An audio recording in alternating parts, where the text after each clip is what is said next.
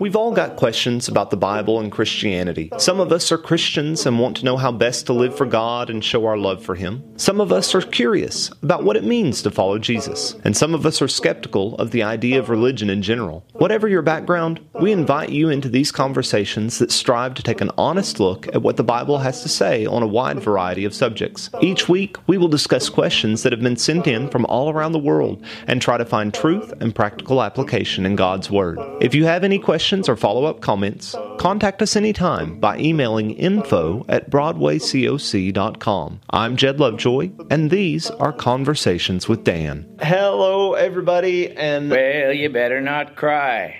I think that's actually not pout. I think they've already found out by this point. Oh, okay. Go ahead. An interesting question around this time of year. Naturally, a lot of people, especially in churches of Christ, because we kind of have a weird relationship with the Christmas holiday, but people wonder, is there anything wrong with, or can we have Christmas programs at church? Okay. Well, first of all, let's talk about our culture and what's on the minds of people around the Christmas holidays, and that is, of course, the birth of Christ. Yeah. First question we need to ask, is the birth of Christ something that's emphasized in the Bible? How about John 1:14? The Word became flesh and lived for a while among us. How about Philippians 2:6? Even though Jesus was equal with God, he did not count being on an equality with God something to be held on to, but emptied himself and took upon himself the form of a servant and was made in the likeness of man. That's the birth of Jesus. Yeah. How about Matthew 1:18? The birth of Jesus was like this. Yeah. When his mother Mary was betrothed to Joseph, before they came together, she was found to be the child of the Holy Spirit. See, and it goes into all that. I think you've preached those a few times. Yeah. How about Luke chapter 2? Okay. You know, during the days of Caesar Augustus, when Quirinius was governor of Syria, during the time of the first census, you know, and then it tells you that this young couple went to Bethlehem to enroll themselves on the taxation list. Yeah. And while they were at Bethlehem, the city of David, they had a baby, and they ended up putting him in a feeding trough. There's a little bit of ink about this story. There's a lot of biblical ink about this story. So let's ask ourselves, is it right to talk in church about the birth of Jesus? Is it right to talk in church about anything that's in the Bible? Yes. Bada bing, bada boom. It's absolutely right because it's part of the gospel. Okay? Now, is it right to sing about the things that we read about in Scripture? Yes. Do we ever sing about the death of Jesus? Oh, yeah. Do we ever sing about the miracles of Jesus? Why can't we sing about the birth of Jesus? And do we sing about the resurrection of Jesus? Oh, yeah. Maybe the return of Jesus? Yeah. Amen. See the little baby. He's lying in a manger. See? Yeah. So that's okay. All right. So joy to the world. Yes. The Lord has come. Yeah. Let earth receive her king. That's totally biblical. Yes, totally biblical. Yeah. So, here's the thing. All of the people out there in your communities are thinking about the birth of Christ.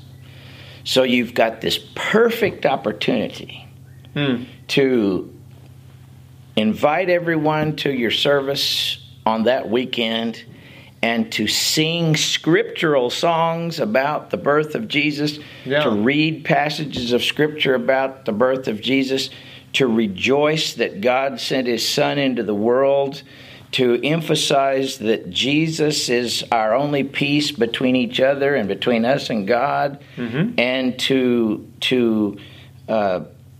make a beginning in putting Jesus into the hearts of those people and hope they'll come back next week to hear a little bit more about Jesus. But Dan, Jesus wasn't born at Christmas, so what's that got to do with what's in the Bible and everything? If it's right to talk about Jesus' birth on January the 3rd, then it's right to talk about Jesus' birth at any other date in the whole wide world. Yeah. Because I think that's where we get hung up. It is. We get really hung up on, but then they're going to think that we think that Jesus was born at Christmas. Who cares? What if we just preach the truth, just teach the truth and sing the truth, and that's nothing that God wouldn't want us to do. Now, historically, we do not know when Jesus was born, and you don't have to say anything about that.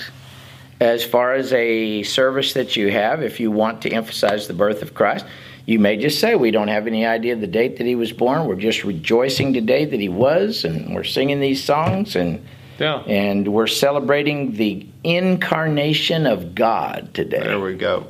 Awesome. Yeah. Yep. So it's like, if you want to do that on a Sunday morning, great, go for it. Yep. If you want to have it as a... What day is Christmas this year? A Tuesday night service or whatever. Whatever. I mean, you want to do something special? Again, it's that sort of open door to the community to introduce them to Christ. It's the same thing as the resurrection. My goodness, people. Was there ever any greater event than the resurrection of Jesus Christ? If Christ is raised, then the dead are raised, and we have hope of eternal life, and that's the core of the gospel. Is it okay for me to preach on the resurrection today? But not on Easter Sunday. That's dumb. That's dumb. I think the term is missing a trick. No, it's just plain dumb. We need to preach on the resurrection all the time. But if people at Passover time are having special services about the resurrection, and if we can get some of those people in and really tell them about the power and the real meaning and the implications of the resurrection, then yay, rah, let's use that as an opportunity. And so the same applies for now. If it's winter and people are starting to get in the Christmas spirit and all of a sudden you're seeing nativity scenes popping up, biblical or not, whatever, it's like obviously they're thinking about it more so than they probably do at any other time during the year. So use it and teach what the Bible really teaches and show the love of Christ to people. Absolutely. Yep. So there we go.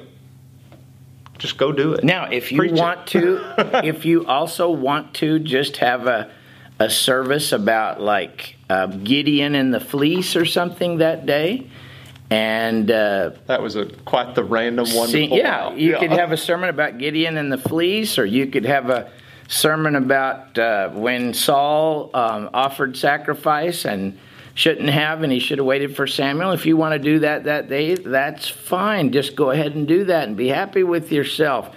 But don't judge other brothers who are doing perfectly biblical things about the birth of Christ. Yep.